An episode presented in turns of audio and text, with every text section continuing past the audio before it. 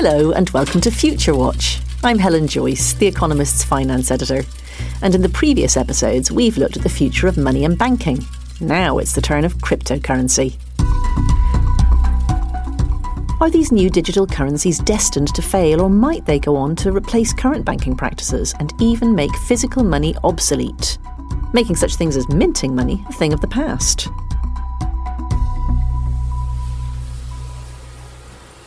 This morning I'm going to give you a run through of the process, what goes into creating and making our circulating coins. Some of our That's Matthew Rose from the Royal Mint in Cardiff, Wales, giving a tour around and showing how all the coins in the UK are made.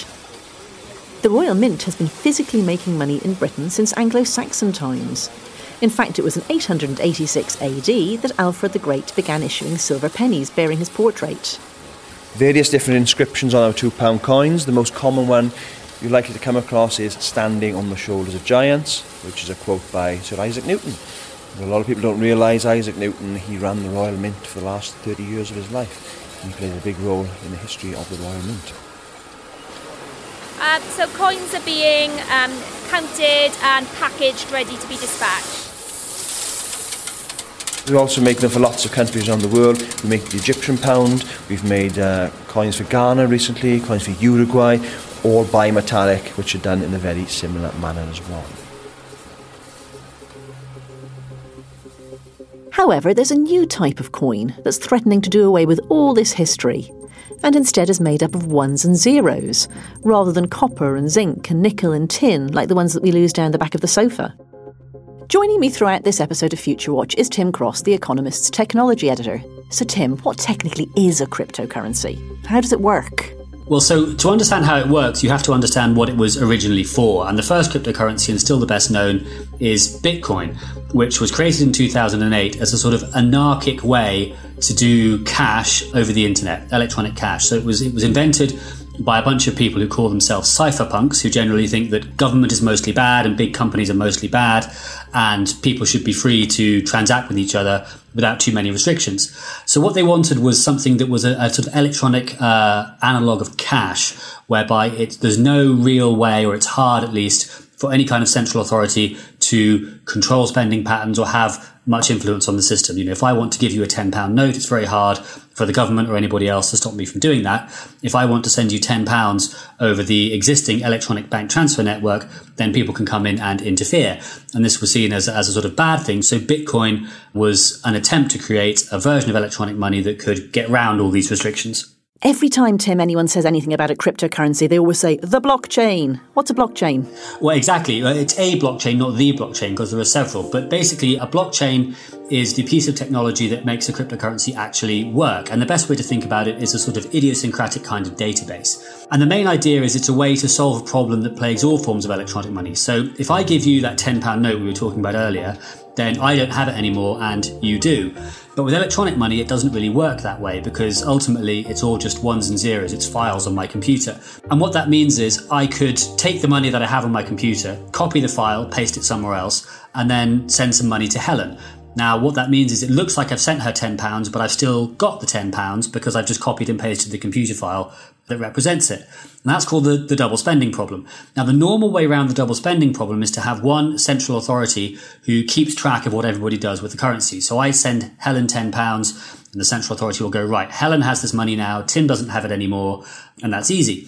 The problem is that's exactly what the cryptocurrency advocates want to avoid. They don't want any kind of central organization. So they had to come up with a solution. And the solution was to effectively distribute copies of the database that keeps track of all the, all the transactions across all of the system's users. So instead of one central database, there are hundreds or thousands or tens of thousands of copies all living out there on computers out in the world. And these computers talk to each other, and there's this elaborate consensus mechanism whereby they decide who gets to add entries to the database, so who gets to approve transactions and maintain it. And then the crypto bit comes from cryptography because it uses a cryptographic technique called a hash to make sure that once the database has been written, it's very hard for any of the system's users to come in and retroactively change it. As Tim mentioned, there is one cryptocurrency that's more familiar than all the others and which kickstarted this whole idea of blockchains and how they could be used as the basis of digital coinage. Of course, I'm talking about Bitcoin. up and down Bitcoin goes, and where it ends up. Well, if you do know that, would you mind sharing with the rest of the class? Try the Bit Plaza shopping app on Google Play or the Apple App Store. Bit Plaza. Whoa. You need to get in on this Bitcoin boom. Crypto, bro? Just you see where things are going. Digital currencies like Bitcoin are the future. Bitcoin, the first cryptocurrency, has been called a bubble, a fad, a scam, a tool for terrorists and crooks that is doomed to disappear. And yet, some fiercely smart people believe in Bitcoin. One, two, hello, hello, hello. Bitcoin is trash. Hello, hello. I can hear my voice now. My voice is a bit. That's David Gerard, the author of Attack of the 50 Foot Blockchain. And as you can tell, he's not a big fan of Bitcoin or cryptocurrency in general. Bitcoin is a multi layered fractal lasagna of misconceptions and misunderstandings. If you say that something really weird, but you attach, and also you'll get rich for free, that's a really good incentive to just keep doing the things and keep saying the words, and maybe you'll get rich for free. It's a very big incentive to believe in it. But basically, the promise of Bitcoin was it was started by some people who thought, hmm, money should work a bit more like gold. They were basically a variant of Austrian economics, gold bugs, except they thought maybe we can have digital gold that goes over the internet. So that's the sort of genesis of Bitcoin. These ideas are still really deep in the Bitcoin subculture. The promise going as it started ramping up through 2011 and the first big bubble in 2013 was the much simpler promise of number go up, get free money. The promise of getting magical money for free is a very compelling one. But they did sort of carry the um, sort of Bitcoin Austrianism along with it. I should say, ordinary Austrian economists don't tend to go for Bitcoin that much they will talk to Bitcoiners and they can have good discussions. They're the same sort of people, but they don't buy the message that Bitcoin's digital gold. They want actual gold. Cryptocurrencies are often associated with the idea that they are a way to make a lot of money by investing, but that actually isn't the case. This year we had the Bitcoin price go up from $3,000 to $13,000 and back down to 8,000, then up 2,000, down 2,000, and nobody's really very convinced. Nobody actually believes this is a real price, that this is actually caused by market demand. And there's a lot of strong academic evidence that the price is completely manipulated. These price changes could not happen without some fraud going on. It's statistically impossible. I mean, crypto in general, Bitcoin, blockchain, cryptocurrency, and so on, I think can usefully be thought of as a very, very complicated machine to funnel money from suckers to about 20 guys.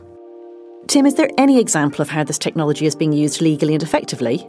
Not really, to be honest. You can see a sort of few small use cases. So there are a couple of online shops in America that will take cryptocurrency for real goods. You can just about use it for some form of, of uh, remittance. But I think generally not really. And so just to give you a, a sense of scale, there's a company called Chainalysis who analyze the Bitcoin blockchain and, and you, you can pull all sorts of in, interesting information off it when I last spoke to them, they reckoned that Bitcoin and all cryptocurrencies were accounting for about three billion dollars maybe of, of online spending and about sort of two and a bit billion of that was going to what are called merchant service providers who are people who handle payments for, for businesses. And then about 850 million was being used on the darknet markets which sell things like stolen credit card details and drugs and cheap medicines and that kind of thing. And if you compare that sort of 3 billion it's barely a drop in the ocean of, of total consumer spending. And you know the fact remains a decade after bitcoin was invented no one's really using it for anything much other than speculation but is there a positive use case for the technology? One person who sees the potential is Kevin Werbach, an expert in the business and social implications of emerging technologies, such as those we're discussing.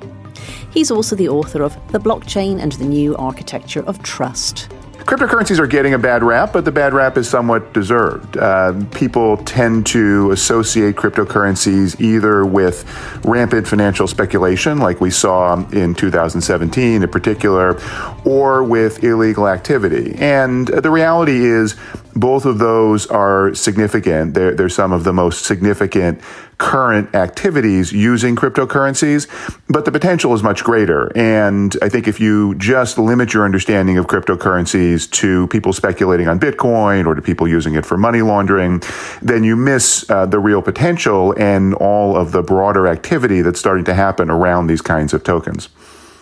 Cryptocurrencies aren't just one thing. So we need to start by understanding that when we talk about cryptocurrencies, we're talking about at least three and perhaps four different activities. So one is transacting. One is using something as a form of money, as a form of currency. And that to some extent was the original vision of Bitcoin. And that's to some extent the vision of uh, newer digital currencies like Facebook's Libra to really substitute for uh, dollars or pounds or euros. The second use is for trading, is for taking this as a new kind of financial asset class to uh, invest or speculate on its future value. The uh, third one is for trust minimizing. So if we have some sort of application, being able to replace that with a more decentralized application. So you think about something like Uber, uh, which is basically a network connecting drivers and riders using a crypto asset, a cryptocurrency token to power that to basically decentralize it. Um, and then a fourth use is transacting. A fourth use, um, which doesn't necessarily require a user facing token, is to manage manage transactions on a network and basically track, for example, across a supply chain using blockchain as the underlying ledger. So those are four distinct use cases. All of them at the root have some sort of either cryptocurrency or some sort of underlying token representing assets on a distributed network, but they all work in very different ways. Here's David Gerard again. It's got a trading use case, but in the payments use case, it does have a small one. It's shifting money internationally. There are people who do this completely above board and pay their taxes and so forth. It's just it's easier to get Bitcoin or Ether in and out of a country than dollars, maybe. There are payment providers. Veem is one who they do international remittances. They sometimes use Swift, sometimes they use Bitcoin or Ether, you know, whichever is cheaper on that day for that transaction. So it's sometimes competitive, but it's not a slam dunk, you know. But there isn't really a very big use case. There is a small use case, but not a very big one. It sounds like the one thing that it could be really useful for is transferring money. It isn't actually being used that much. So why is there even a problem? I think part of the problem is that if you set up a currency whose goal is to try and avoid any kind of regulation, then as an inevitable side effect, you're going to attract a lot of people who have a strong interest in avoiding any kind of regulation. So there have been endless scams and frauds taking place with cryptocurrency, people inventing their own versions, these so-called altcoins, you know, selling them and then running off with the money. Cryptocurrency exchanges have been hacked. There's allegations of, you know, very, very widespread price manipulation, even on sort of Bitcoin, which is the biggest, the biggest of the cryptocurrencies. And I think a large number of people who play in this space are frankly quite shady. What about the sort of fundamentals of it? Suppose everybody who was using it was actually very well intentioned. Is it really up to the job of becoming a widespread currency? I think Bitcoin certainly isn't as it currently stands. And if you go back to what we talked about with the blockchain, the process of having to distribute your database among zillions of users makes it very, very unwieldy. You have to make sure that everyone's up to date with the latest version, and the amount of network traffic that has to go between people scales very rapidly as the number of users rise. So, what that means is for Bitcoin, for instance, uh, the protocol specifies that the database is updated once every 10 minutes on average. And there's a specific amount of information that can be added to it in that 10 minute period. When you boil all that down, it basically means that Bitcoin struggles to accommodate much more than about seven transactions a second. Now, if you look at a system like Visa, which is a, an existing payments network, that can cope with thousands or even tens of thousands of transactions a second. And various people have tried various schemes to try and speed blockchains up, but none of them have really worked all that well. So I think, you know, the technology, despite people having worked on it for 10 years, still remains you know, orders of magnitude too clunky to ever replace something like Visa. As alluded to earlier, the first uses of cryptocurrency were to hide transactions from prying eyes and to purchase illegal items without any way of it being tracked. However, today governments have become wise to this and are able to deal with it. Sri Muppidi wrote about this for The Economist and found that being able to hide behind anonymity just isn't true anymore. Perceptions about cryptocurrencies are actually changing. So initially, cryptocurrencies were known to be, or people thought they were anonymous, particularly in 2012, 2013, when things were taking off. So, what's interesting is that cryptocurrencies live on the blockchain, which is a public ledger where every transaction is recorded. So, while it is publicly available, it doesn't mean necessarily that you would know who that person is. And that's because personal information, for example, your name or your address, isn't linked with cryptocurrency accounts. What happened recently is that a lot of prosecutors across America, as well as other nations, have been trying to take advantage of the tools available to kind of trace back different Bitcoin transactions or other cryptocurrency transactions and link it up to information that they have on particular individuals. One company, Chainalysis, who I spoke to, they help governments actually map out these transactions. And then based on those transactions, you can link it up to other exchanges, for example, where an individual might on road or off road. So essentially, if they want to transfer Bitcoin into US dollars. And so, because all these exchanges have KYC requirements or know your customer requirements and anti money laundering requirements, they're required to actually have information on that particular individual. And so, then you're able to link it up and trace that this is the bad actor and then be able to kind of put this web of transactions together and arrest them.